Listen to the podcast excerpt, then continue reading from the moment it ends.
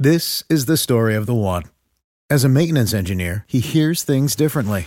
To the untrained ear, everything on his shop floor might sound fine, but he can hear gears grinding or a belt slipping. So he steps in to fix the problem at hand before it gets out of hand. And he knows Grainger's got the right product he needs to get the job done, which is music to his ears. Call, clickgrainger.com, or just stop by. Granger, for the ones who get it done. What's the easiest choice you can make? Window instead of middle seat? Picking a vendor who sends a great gift basket? Outsourcing business tasks you hate? What about selling with Shopify? Whether you're selling a little or a lot, Shopify helps you do your thing, however you cha-ching. Shopify is the global commerce platform that helps you sell at every stage of your business. From the launch your online shop stage to the first real life store stage, all the way to the did we just hit a million orders stage. Shopify's there to help you grow. Whether you're selling scented soap or offering outdoor outfits, Shopify helps you sell. Wherever and whatever you're selling, Shopify's got you covered. Sign up for a $1 per month trial period at shopify.com slash try. Go to shopify.com slash try now to grow your business, no matter what stage you're in. Shopify.com slash try.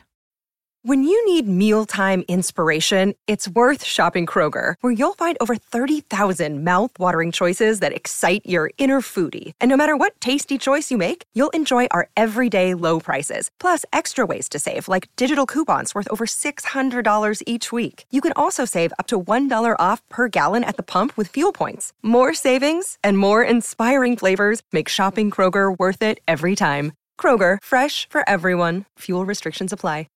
Get ready, Ohio. FanDuel, America's number one sports book, is coming to the Buckeye State. And to kick things off, you can get started with $100 in free bets as an early sign up bonus. Plus, when you sign up today with promo code OhioFD, you'll be all set when FanDuel goes live in Ohio. Then you can bet on all your favorite teams in all your favorite sports with $100 in free bets. Just download FanDuel's top rated sportsbook app.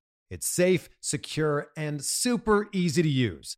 Ohio, this is your chance to get in on the action. Join today with promo code OhioFD. Make every moment more with FanDuel, official sportsbook partner of the NFL. 21 or older and present in Ohio. Bonus issued in non withdrawable free bets that expire seven days after FanDuel accepts its first real money sports wager in Ohio, 1 123. Unique user identity verification required. Offer ends on the go live date. Restrictions apply. See terms at sportsbook.fanduel.com. Gambling problem? Call 1 800 Gambler. Winning comes in all shapes and sizes. Every day there's an opportunity for a win, just like scratchers from the Virginia Lottery. Every day grab and go, every day giftable, every day fun. It's where anticipation meets instant gratification, and they're satisfying to scratch no matter the outcome. Like the new Virginia Lottery Scratcher Colossal Cash. It's loaded with 100 to $500 prizes. Now, that's an everyday win. Drive to the nearest Virginia Lottery retail location and pick up a scratcher today. Odds of winning any prize 1 in 3.21. Some cars are comfy on the inside but don't have power on the outside. And some cars have the horsepower but none of the comfort. I used to think there weren't any cars that were the total package. But that all changed when I got my Honda SUV. It's rugged and sophisticated, and right now, Honda has deals on the entire Honda SUV lineup. CRV, HRV, Pilot, Passport, you name it. So if you're looking for a car that's the total package, the only place you'll find it is at your local Honda dealer. Hurry before they're all gone.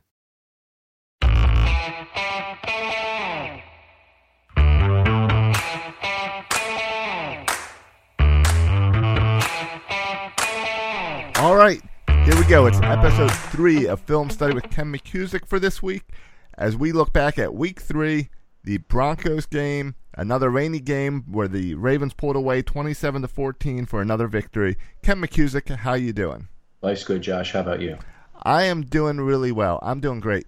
You know, we're getting a lot of praise lately on Twitter for this podcast, and that's wonderful. I want people to keep that up. I want people to keep spreading the word.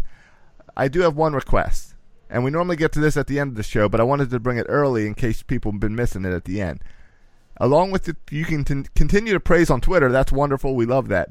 If you could take a little bit of that and go write a review on iTunes, that would really help the show grow as well. Yes, that's so they see that. What does it happen? The search engine or the the iTunes search engine for the podcast will bring It'll- up some of the reviews. It'll bring up the reviews and it'll help us rank higher as like one of the best Ravens podcasts. which I would think we are. Yes. And we're really easy to find. If you type in film study, you would think you'd get some other like movie stuff or whatever. Hollywood podcast, you don't. You get us as the number one podcast for film study. So search, That's a good thing. Yeah, so search film study, you'll find us, and write those, put some of those compliments in there, so it'll help out uh, your fellow Raven fans when they are looking for podcasts. Everything on Twitter helps too, so continue that as well. Anyway, thanks guys for listening. We really Yeah. appreciate it. Yeah, thank you. If I was better prepared, I'd have some of that stuff to read, but then we would just be kind of praising ourselves as well. So I'll leave that for now. Maybe another week.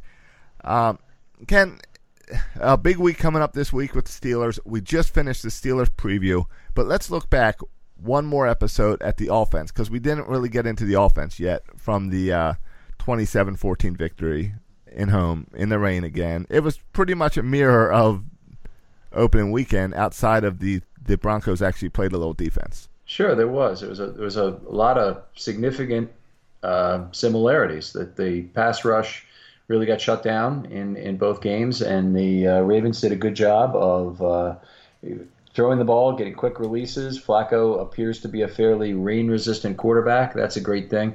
I think if you look at this game in terms of what drove the passing game this week, though, I think there were four contributing factors, and it's difficult for me to pick which one was better than the next. So we're going to kind of touch on all those in a in a kind of All a right. theme show this week. Great, because yeah, what we heard last week, and as we did all the prep for, uh, we didn't have a preview episode for Week Three, but as we did research, everyone kept talking about how Denver has a great pass rush, and of course there's Von Miller who has his own credits.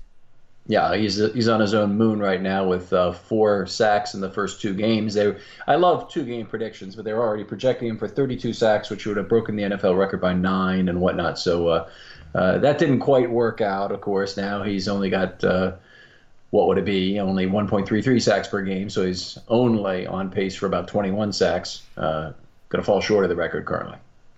right, right. He did not perform as well against the Ravens. Um, but again, the Ravens continued to move the ball. Joe continued to hit different wide receivers and spread the ball out. And again, Joe looked good in the rain.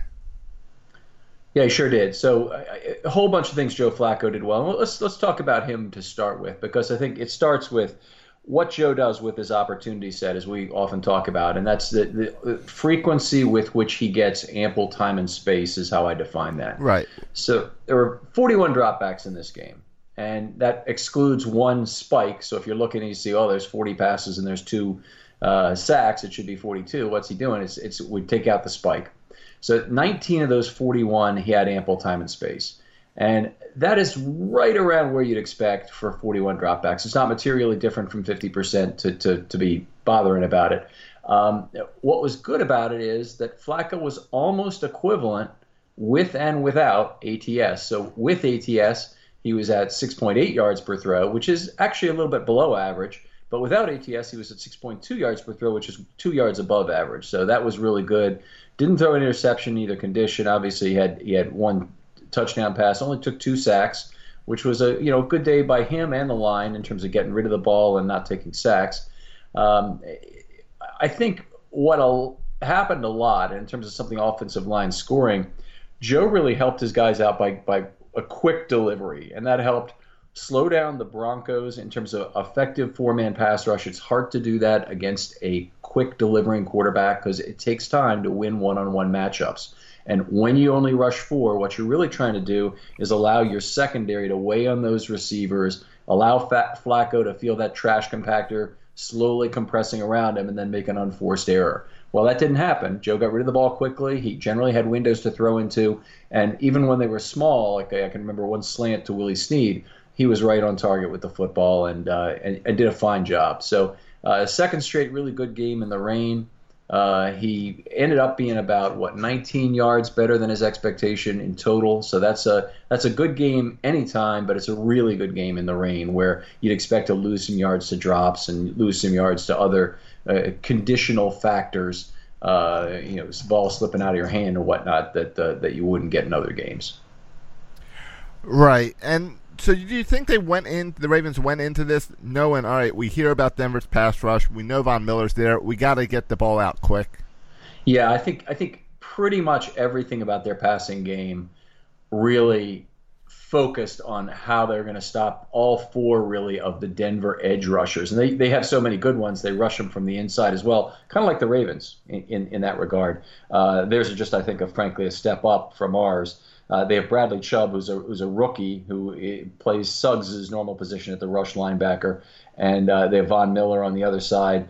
Uh, and, and they're using other guys like Shane Ray on the inside. He sometimes rushes from the outside as well. Uh, and Shaq Barrett, who uh, is their fourth really high-end rusher. So that's that's a very good group of guys you can rotate in and constantly have some fear in the quarterback's eyes when he takes that snap. But uh, Flacco handled it very well on Sunday, and, and I do think it was it was all the game plan really related around how were they going to stop those guys from getting to Joe. All right, so so the plan for Joe was to release it quick.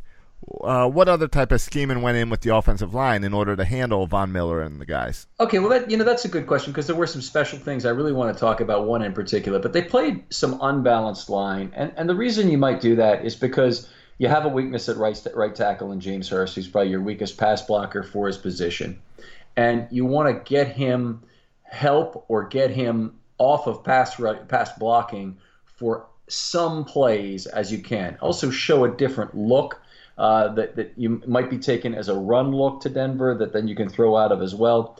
But what they would do is they would play unbalanced and they would tuck James Hurst in on the inside. So when they played unbalanced left, Hurst moved in to, over to the left side, but he played the second lineman in. So Stanley's all the way on the far left, then Hurst, then Lewis. When they moved to the right side, just simply moved Stanley to the outside of that formation, outside of Hurst. So Hurst was always the tucked tackle in those cases, and, and they did a good job with uh, with those plays. The really entertaining play had Alex Lewis lining up as a faux eligible receiver. So I really want you guys to go back and look at this play. It's in the fourth quarter, 8:35 remaining. Take a look at it because Alex Lewis lined up at the line of scrimmage. He did not report eligible. If he had, it actually would have been a penalty, I think. But he he lined up uh, on the inside of the formation. So he lined up, uh, uh, sorry, on the outside, but not as the end receiver. And uh, according to football rules, you have seven guys who must line up on the line of scrimmage. You can never be less than that. Uh, you can have more than that, but then you make more of your players ineligible. If you line up with exactly seven on the line of scrimmage, as you should, then only your two edge guys are eligible receivers. And in the formation they had, Nick Boyle was in a traditional three down right tackle stance. So he's in the tradition, the stance that Hurst would normally be in.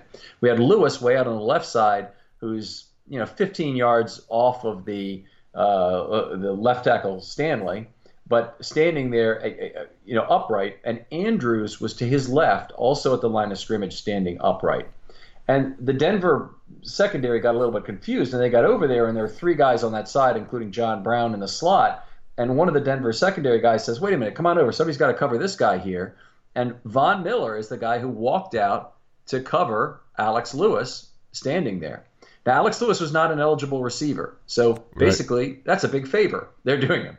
Now, there are some things they could do in, under those situations. It wouldn't put it. Pa- I wouldn't put it past Mornhinweg to create a trick play out of that situation because while Lewis is ineligible to receive a forward pass, he is eligible, as all players on the field are, to receive a lateral or backward pass. And from there, after receiving such a pass, he can also throw a forward pass himself under the rules of football. So he has there there were options to use him, but basically all Lewis did was stand right at the line of scrimmage and put his hands up immediately as soon as the play got got uh, started, looking back to Flacco, begging for the football. And Von Miller was buying it the whole way. He didn't right. he did not attempt to rush the quarterback. And if you think about it, it, that's as if you had Alex Lewis block Von Miller one on one, and that, that'd be a great, you know, yeah, that's you great. take that anytime. Yeah. So, uh, but that's also one where you got to make sure Joe knows never don't do not throw it here. Yes. Well, I, you know, it, the thing is, he knows he has to know not to throw it there. But if Von Miller had rushed, I wonder if Lewis would have known step back five yards, so at least you can accept a lateral there. And then there are options. You, he can throw the ball, or he can run the ball himself from that position. So it would have been a, it would have been a fun gimmicky play up a couple touchdowns to see you know what they could have done in that situation. It would have been it would have been a scary play if you're lateral on the ball to Lewis and asking him to throw the ball. Yeah, a little bit scary. You know, he's only going to throw to a wide open receiver. Receiver. Hopefully, he doesn't pull Lamont Jordan from 2004 with the Jets and start a big comeback with an interception. You know, thrown right. on a on an option pass. But yeah, it, it would have it would have been a great trick play to have, and I think you can continue this trickery if you're willing to throw that pass and set it up on the outside, and you once try a pass or run play with that lineman by taking a lateral first. So uh, I love the play. I, I yeah. uh, you know, it's my favorite play from this weekend it, it, it does make you wonder because it worked it worked out great, but it, you got to question what if Von Miller doesn't fall for that? He has a free ride to the quarterback. Yeah, he, had, he would have had a free run, and Joe would have had to get rid of the football immediately, and and that would have been you know not the ultimate. The, not the optimal situation. Right. Was they there someone blocking four on the inside? Was there someone like short prepared for that? for a dump off? There's always a hot read. Right. So there, would, there would have been someone. I, I, Collins was actually just floating out of the backfield to the right, and he actually caught the pass for a loss of three on the play, by the way, also. So right. it's not like it, so the play didn't really work. Success. Yeah. Yeah. But he would have been the hot read that, that okay. Joe would have gone to, I think, if Von had rushed. All right. Well, it's uh, it's fun to see creativity. We've been talking about it a lot on the defensive side of the ball. It's fun that Marty has gotten in on the game too. Yeah, absolutely. I mean, I, I saw a little bit of this out of Marty at the end of last year. I thought he was really some of the handcuffs are off. He was doing more in terms of creative uh, moving around. In fact, in that Cincinnati game they lost, they had a great comeback in that game to take the lead. People forget that and they only focus on the fourth and twelve. But Marty Mornhinweg really had, did a lot of creative things to get that comeback rolling through, and, and it was an impressive comeback. I, and uh, I, I, felt myself like like I was almost back in 1975 again, my first year as a football fan, and really looking at, at Bert Jones and wondering, well, what's going to come next, kind of thing, right. in terms of, of how the play calling was. So exciting, and, and, and certainly an exciting game against Denver this uh, this last Sunday in terms of variety of play calls. Yeah, it's it's really fun when the Ravens have been kind of a stale team of you know what you're going to get. To have a season like this where you know Harbaugh is extremely on the hot seat, you know Flacco's extremely on the hot seat, and it's all working out. The coaches have gotten it together, uh, even with Marty and how he's been mixing in Lamar. But uh, yeah. Flacco has even been creative because he's hitting all the wide receivers. He's, well, he's spreading that ball around. So let's talk yeah. about the wide receivers. Sure. I mean, a, great game from the wide receivers here. They really only dropped one significant pass, and that was the pass to Brown down the left sideline, which somehow eluded his hands. It was about a 30 yard throw, uh, first play of the second quarter. And I, I, don't exactly know how he missed the ball, but apparently maybe didn't pick it up in the air or, or whatever, but it was effectively just about through his hands. Uh, other than that, they, they caught everything that was thrown at them. Uh, Josh, uh, sorry, not Josh Allen, uh, Buck Allen uh, dropped the ball near the near the line of scrimmage, but uh, you know, it was a no account play at the end of the, the second quarter where they were trying to stop the clock anyway.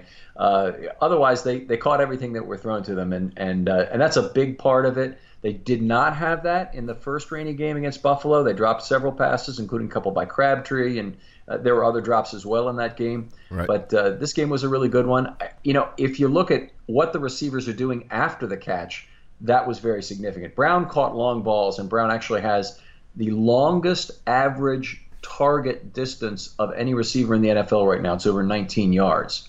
So that's that's where the ball is thrown to him.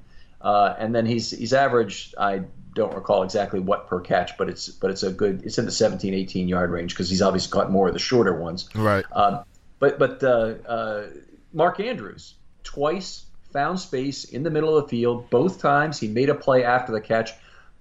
One guy on Twitter made the point on, on Andrews' second catch in particular that he made a, a relatively fearless catch in traffic. And it's one, if the receiver rules were a little bit different in terms of the ability to light that guy up, he might not have come away with the football or his head after that right. play. Yeah, yeah. I, I know Hurst is is practicing again now with the team, but I am loving Mark Andrews on the field. I like him a lot. I, I, don't think they'll reduce his playing time. There's there's several teams in the NFL right now, by the way, who need a tight end, and it is even possible that that either Boyle or Williams, who are both fourth year players, could be a reasonable trade alternative at this point. Williams is the guy that the Ravens would probably rather trade, but he's also the guy who has less value. So who knows where it'll be? But they, they have one too many tight end effectively right now, and it's they're going to have to kind of work that out in terms of who gets the playing time.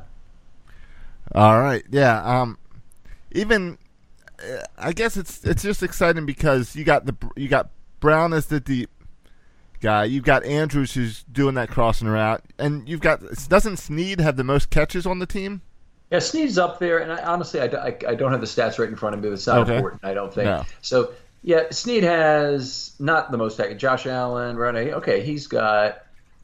Well, right. I, I, don't count the, the running back dump offs. Yeah, he's he's fourth on the team in catches with 12, but it's 15, 13, 12, 12. So All right, Crabtree, so, Allen, Brown, So it's very close. All right, so it's, it's, it's what we've been seeing from Flacco that every game he's hitting all the wide receivers. Yes, and and Snead is their slant guy, so he usually lines up in the slot and it just very effective. He's I think Flacco knows to trust where he'll be, which is the key thing. So get the right depth. He you know Flacco is seeing a closing window on a slant because that's the way you know it usually happens, uh, especially the ones that are in danger. Sometimes it's not in danger, and you have all space in front of the receiver, and you can lead him, and and you know you got you got space to play with. Other times you have the pincer movement coming in where a linebacker is closing on that slant route and he's making that window a little smaller. And there, Flacco has good trust with Snead, and Snead I think has good spatial relationship skills to to find that spot where he's going to be between the two defenders and has done a good job with that. So it's uh, it's worked out. I think he was he's a good acquisition.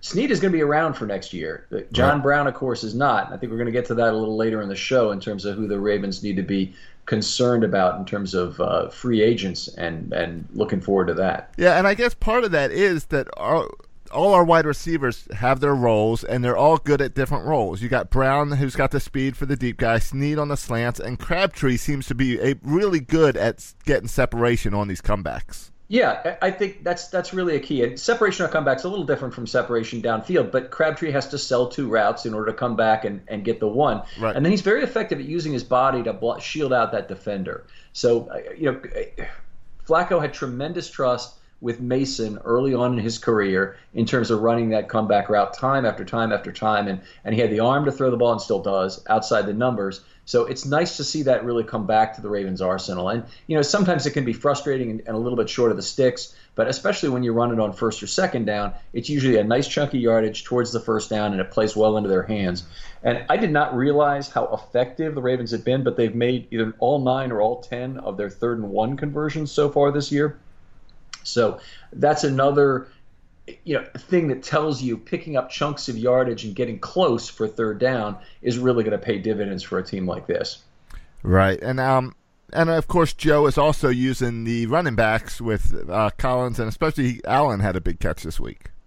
Right. So Allen found a way to worm his way into the end zone, which was really good. Uh, you know, he's he's been a low yards per touch guy, and it really hasn't been any different this year. 5.4 yards per reception not exactly what we're looking for. 2.0 yards per run, although a lot of those 16 are, runs have.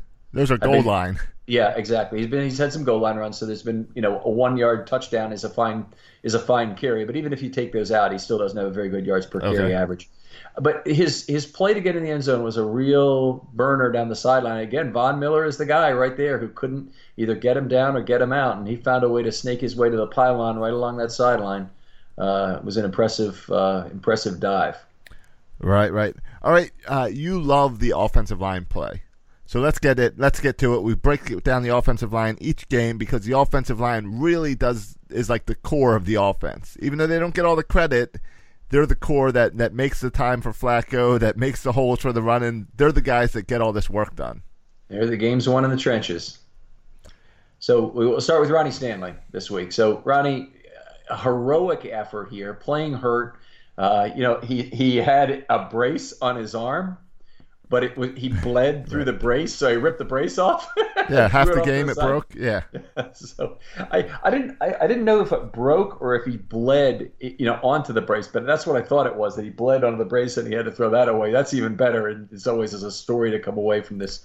But uh, he, had a, a, a very good game that was you know really turned up to excellent by the fact that Flacco helped him out with a very quick release, and I'll tell you what I mean by that. He he uh, gave up four of his misses, so he had six miss blocks total in the game, but four were times when he was beaten as a pass blocker, but the ball was out quickly. So when that happens, he only uh, only gets charged with a miss block instead of a pressure or a quarterback hit or a sack. If the ball had been held longer, he he could have been responsible for. So he avoided some significant negative charges from that aspect. Now, in terms of charges he actually did get, he got one pressure when he was bowled by Miller. That was late in Q1. On the game's second play, he got beat off the inside for what I, I took to be half the sack uh, on Bradley from Bradley Chubb. Now, Ch- Chubb beat his weak arm to the inside. That's a tough arm to play without. Let's start with that. But on the other side, at that same time, Hurst was allowing a bull rush that really got in Flacco's face before then, and I charged equally the um, uh, the sack on that uh, on that play. Oftentimes, it's the first invasion of the pocket that I really give the sack to, but in this case, I thought both of them deserved it. Stanley was beaten quickly to the inside, and uh, and honestly deserved a portion of that shot. But nonetheless, Stanley scored very well in the game. Uh, 0.80 is a raw score, including an adjustment. He gets up to an A minus for the game. So excellent game out of Ronnie. Uh, could not have asked for more given the uh, injury he's playing under, and he and he, he got a high ranking from PFF as their left tackle of the week. All right. Um, how about Lewis? We we're to get to Lewis in the mailbag, where we're to kind of look a little bit more at his uh, year as a whole. But how did he do in just this one game? Okay, well, I, I, try, I kind of want to try and answer the mailbag question right, as then, well while we're then let me then let me get to the mailbag now. Yeah. So this question came in from Steve on Facebook, and it's why is Alex Lewis starting at left guard?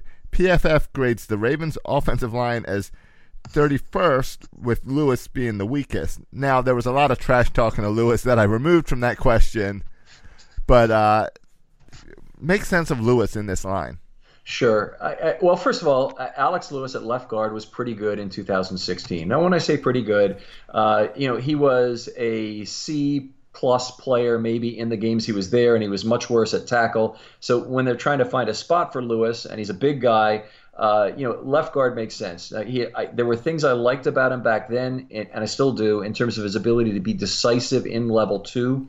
So versus teams that don't run a normal uh, 4-3 as Denver does, they run a 3-4 instead. Those guards get to level two more, and they have more opportunities to make blocks. Very few level two blocks in this game, by the way, because of the, the Broncos front.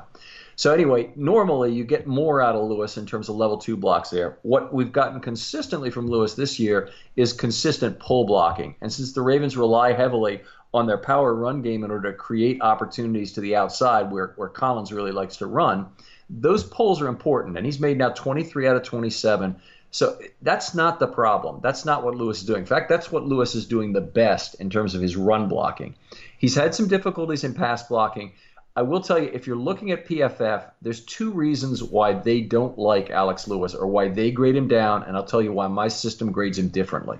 One is that anybody who gives ground in the run game and appears like they're losing uh, can get is is subject to half point charges. And if they're not a, a, road grader that's also generating half point charges on the other side, then it's very likely that they're going to end up with a negative run block score that's magnified beyond what its actual value is in the game. Okay. So uh, guys that can can uh, effectively hold a pick once set have real value in terms of the run game. They certainly have value in the pass game, and we can understand that.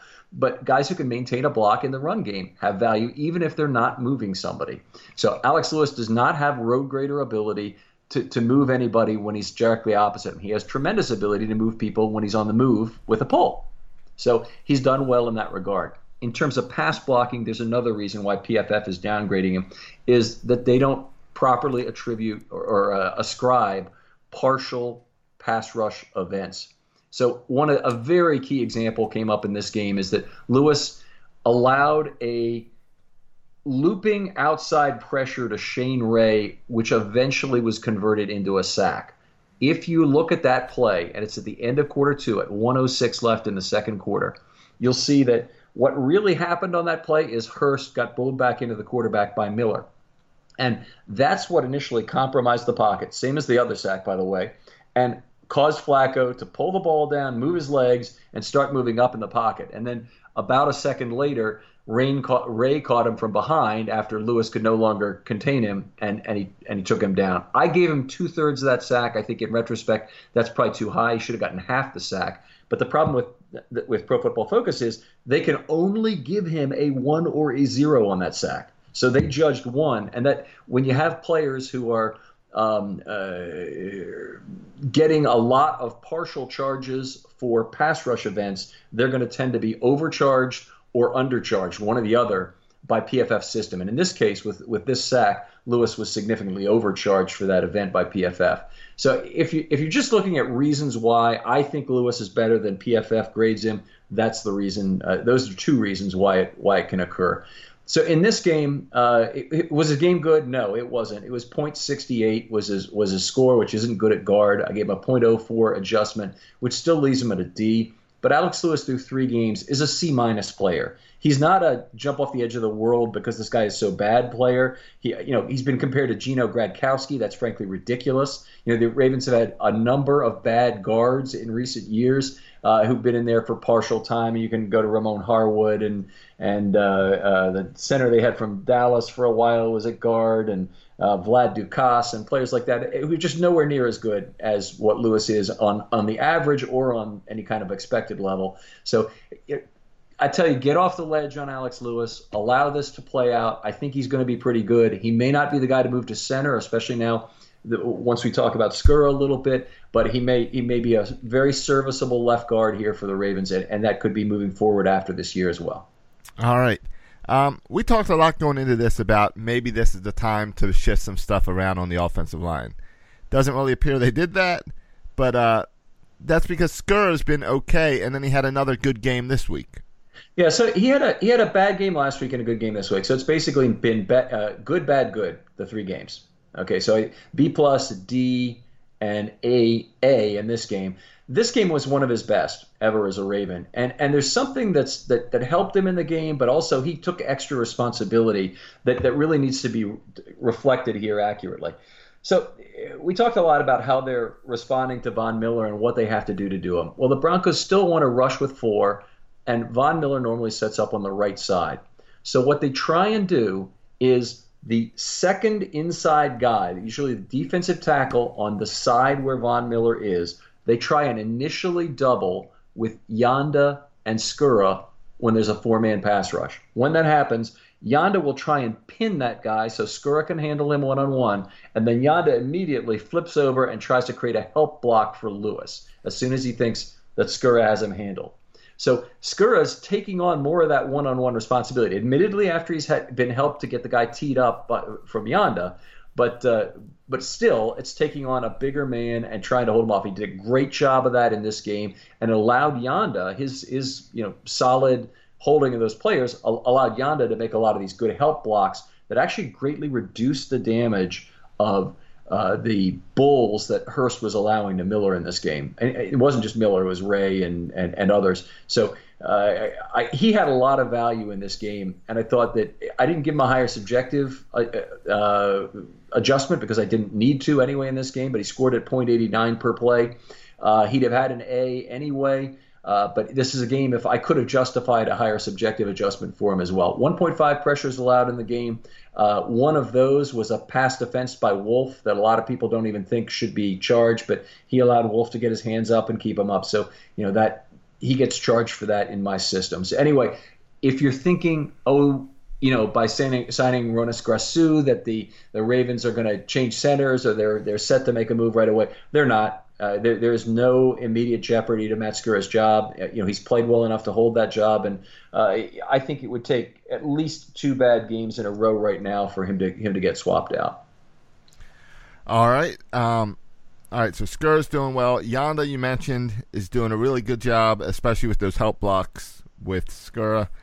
Um, how about Hurst? Did Hurst? He was on Miller's side a lot, right? Right. So Hurst is Hurst is the right tackle. Miller is the is the left defensive end. So normally, or a left outside linebacker. And and normally he comes in and and he he has to block Von Miller. So he did surrender some frontside uh, pressure from Miller on a couple occasions. What I liked about Hurst's blocking is that he largely was able to stay in front of Miller and just allow Miller the bull rush. Now it's not like Miller isn't Miller isn't effective with the bull rush, but Miller is tremendously quick. So his he also has the ability to get right around you know typical right tackles and make a move on the quarterback and the football, as he would say. Uh, that didn't happen very much in this game. Mostly, he just took the bull rush to James Hurst, and that allowed you know these secondary help blocks from Marshall Yanda to knock him off and, and reduce his impact on the play. You know, all that said, Hurst had just an average game. Um, even after I adjust it very uh, healthily for the fact that he was playing Miller. He, he comes out to a C. Uh, 0.67 is his is his score per play. Up to 0.77 with the maximum possible adjustment for for playing Miller is still a C at tackle. Uh, there's not a whole lot to say other than he did allow some pressure. He did allow uh, some front check pressure. The other thing the tackles benefited from in this game was a lot of eligible receiver blocking. So they had a lot of chip blocking in particular. So I keep track of those. We had 16 set blocks. Those are eligible receivers held into block. And they had 14 chip blocks. Uh, and those are uh, eligible receivers which make some attempt to block before they go out into the pattern. That's a very unusually high number of chip blockers relative to set. It's probably a slightly high number of total blockers assigned, uh, but I've seen higher before. What is really unusual is that many chip blockers in a game. Now, most of those chip blockers were what I call hands chip blocks. So he was they're mostly trying to either fan out a, a, a, pass rush of five men or of four to make sure a lineman can take it over, or they're trying to set up a pass rush to pin it closer to Hurst, which was helping him a significant amount, uh, in the same way Yanda would for for Skura. But uh, in any case, they're they're very helpful. Those those hands chip blocks were still helpful to set up Hurst. What was even more helpful was some of the rib cracking action we've been seeing from Alex Lewis, uh, sorry, uh, uh, uh Alex Collins, the last two weeks in terms of uh, just absolutely breaking the ribs of guys that he chip blocks. So he defensive ends any lineman, I think, probably hates to be chip blocked because you, you usually have a 200, 225 pound running back slamming into your ribs. It hurts and you know takes their breath away and whatnot, and makes them ineffective for the play, generally speaking. And Alex Lewis been been uh, uh, geez, Alex Collins been very effective at doing that the last couple of weeks. And I had a citation here ready to go, and I, I don't have it in front of me right now. But uh, if you look to the article, it's there, and hopefully you'll take a chance and take a look at that. All right, uh, that's great. So uh, basically, the offensive line plays well, you win the game.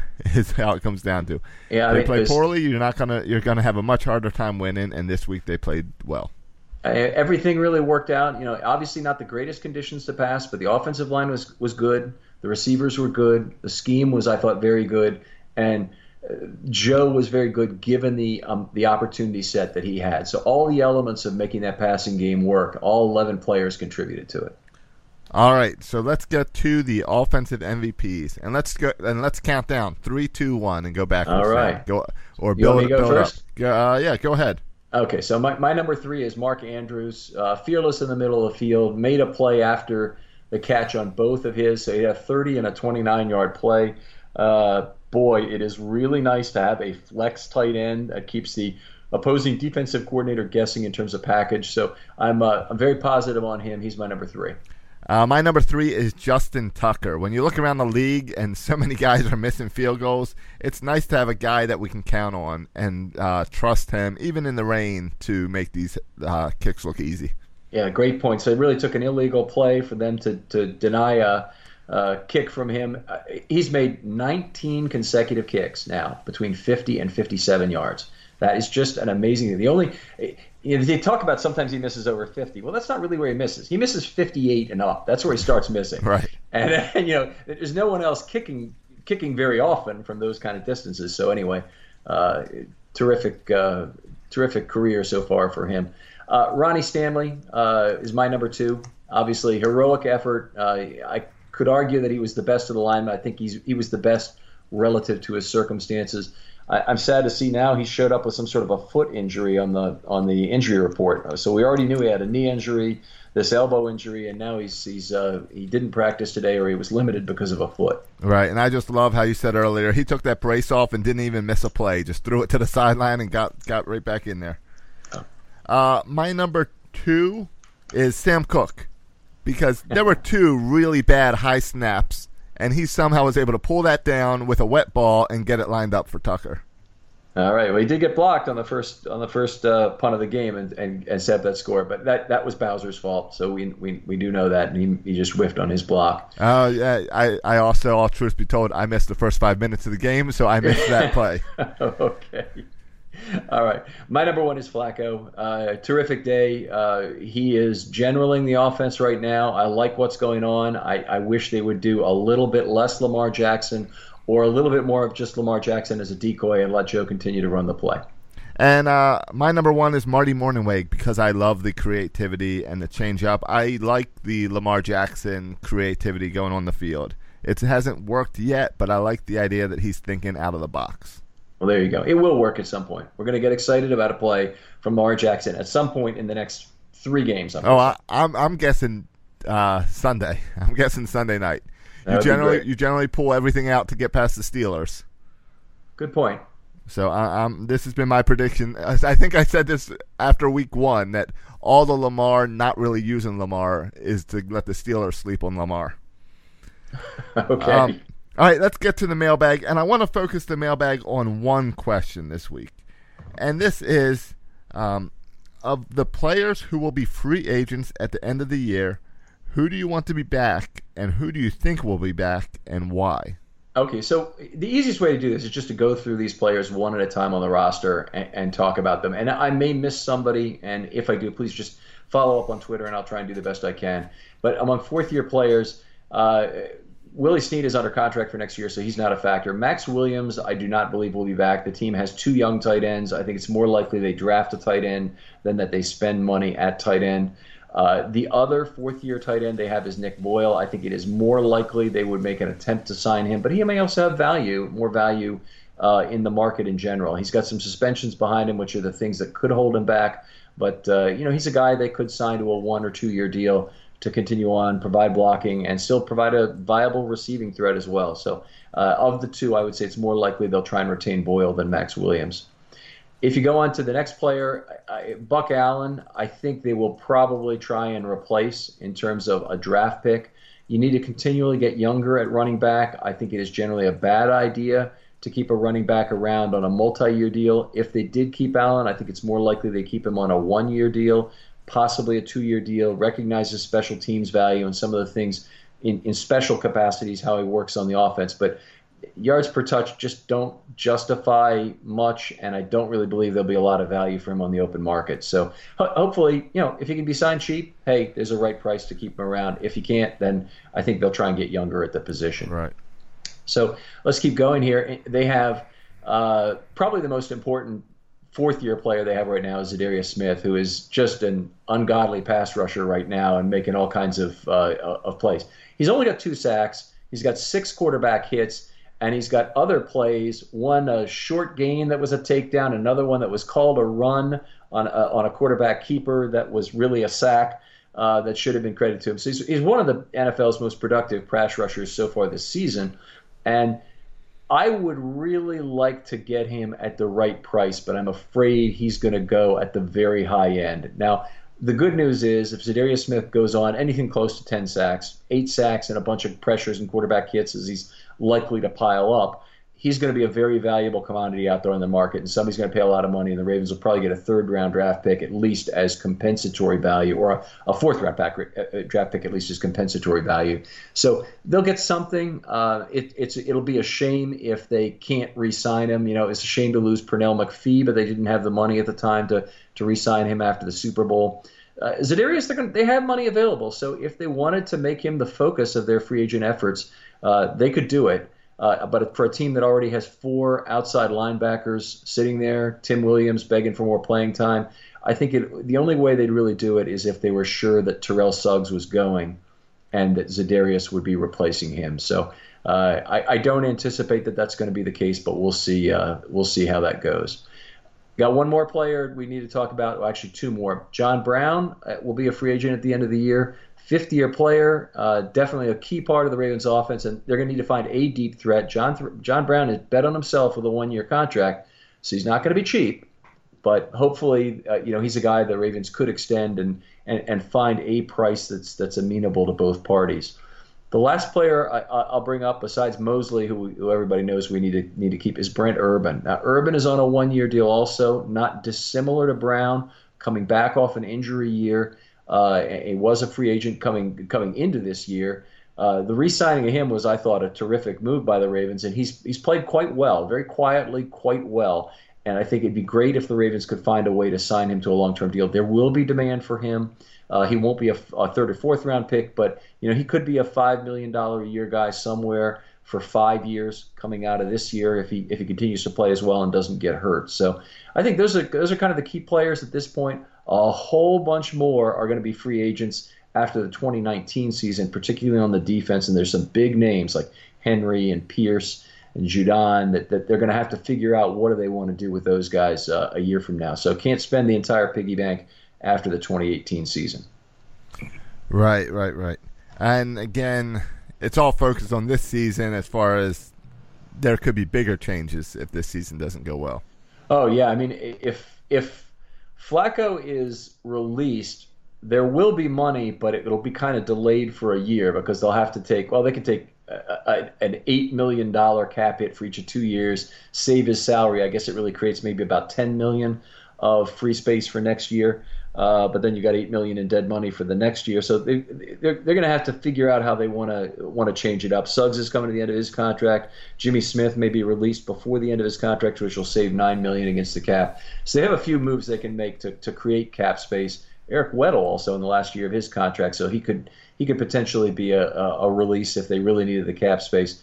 Not like they don't have any, not like they won't have any flexibility after this year but they just want to be careful with the dollars because they have a lot of free agents in 20 after 2019 as well. Right, right.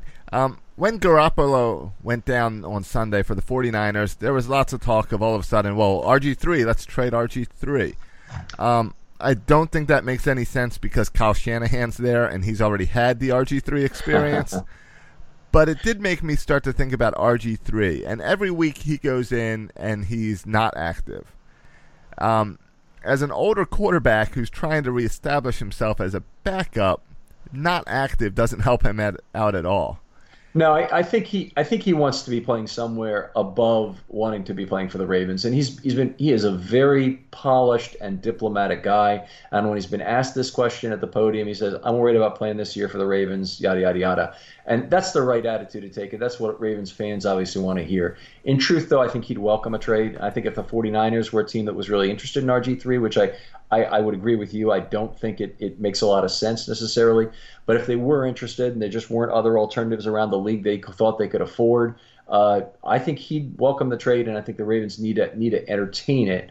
Uh, it does not appear to me like uh, Jackson is anywhere near ready so it may be that they'll need another backup quarterback for next year as well and have to consider carrying three. But certainly for the rest of this year, if Flacco goes down, I think the season is lost anyway. So I don't think that, that having RG3 around, honestly, would be that much of a help. Right. Um, I agree as well. So, all right, Ken. Uh, thanks for going through the offense with me. This is it's good to look back at a win. I hope that we are looking back at a win when we come back on Monday to talk about the defense facing the Steelers.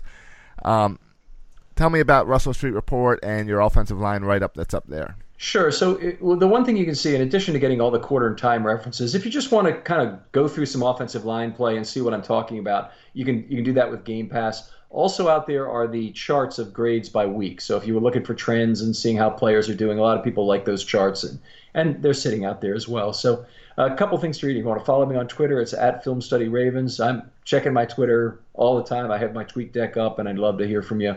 Uh, great, get some great analyst conversation going uh, when you do. So uh, appreciate your questions and your comments, and uh, and happy to talk with you.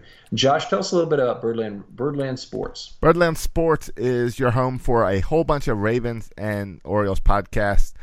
Um, I think it's five different shows. So if you're figuring we do three shows a week, you've got a podcast for every day of the week if you go to birdlandsports.com and check that out. And follow us on Twitter at Birdland Sports, where you'll get notified every time there's a new episode of one of these shows.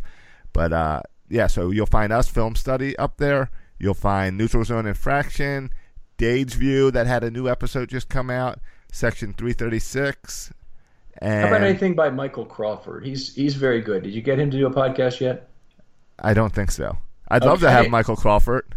Yeah, he's good. We need to talk to him about that. That'd right. be, he'd be excellent. Yeah, and I mean, hey, if you're interested in Baltimore sports, you're interested in doing your own podcast, or you already have a podcast, reach out to me because the real goal of Birdland Sports is to help develop shows in Baltimore.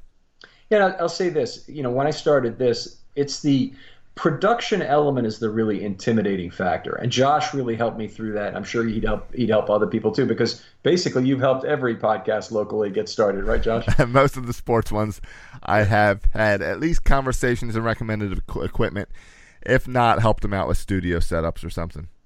All right, well, fantastic, and. Uh, uh, Josh, good to see you. I guess we'll talk after the Pittsburgh game. Yep. Enjoy your weekend.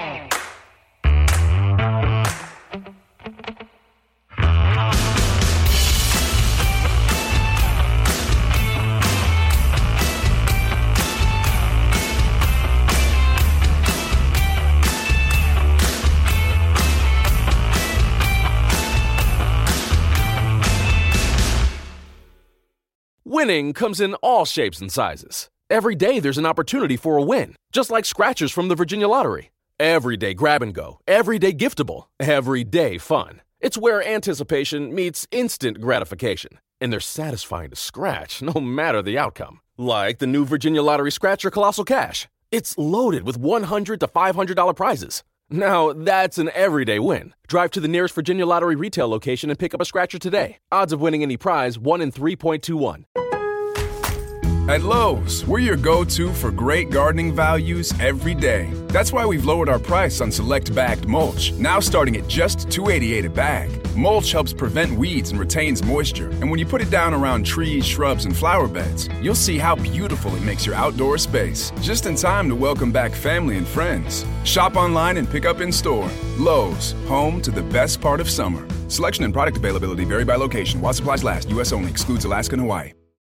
This is the story of the one. As a maintenance engineer, he hears things differently.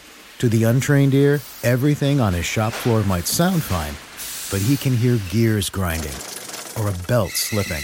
So he steps in to fix the problem at hand before it gets out of hand. And he knows Grainger's got the right product he needs to get the job done, which is music to his ears. Call, clickgrainger.com, or just stop by. Grainger, for the ones who get it done.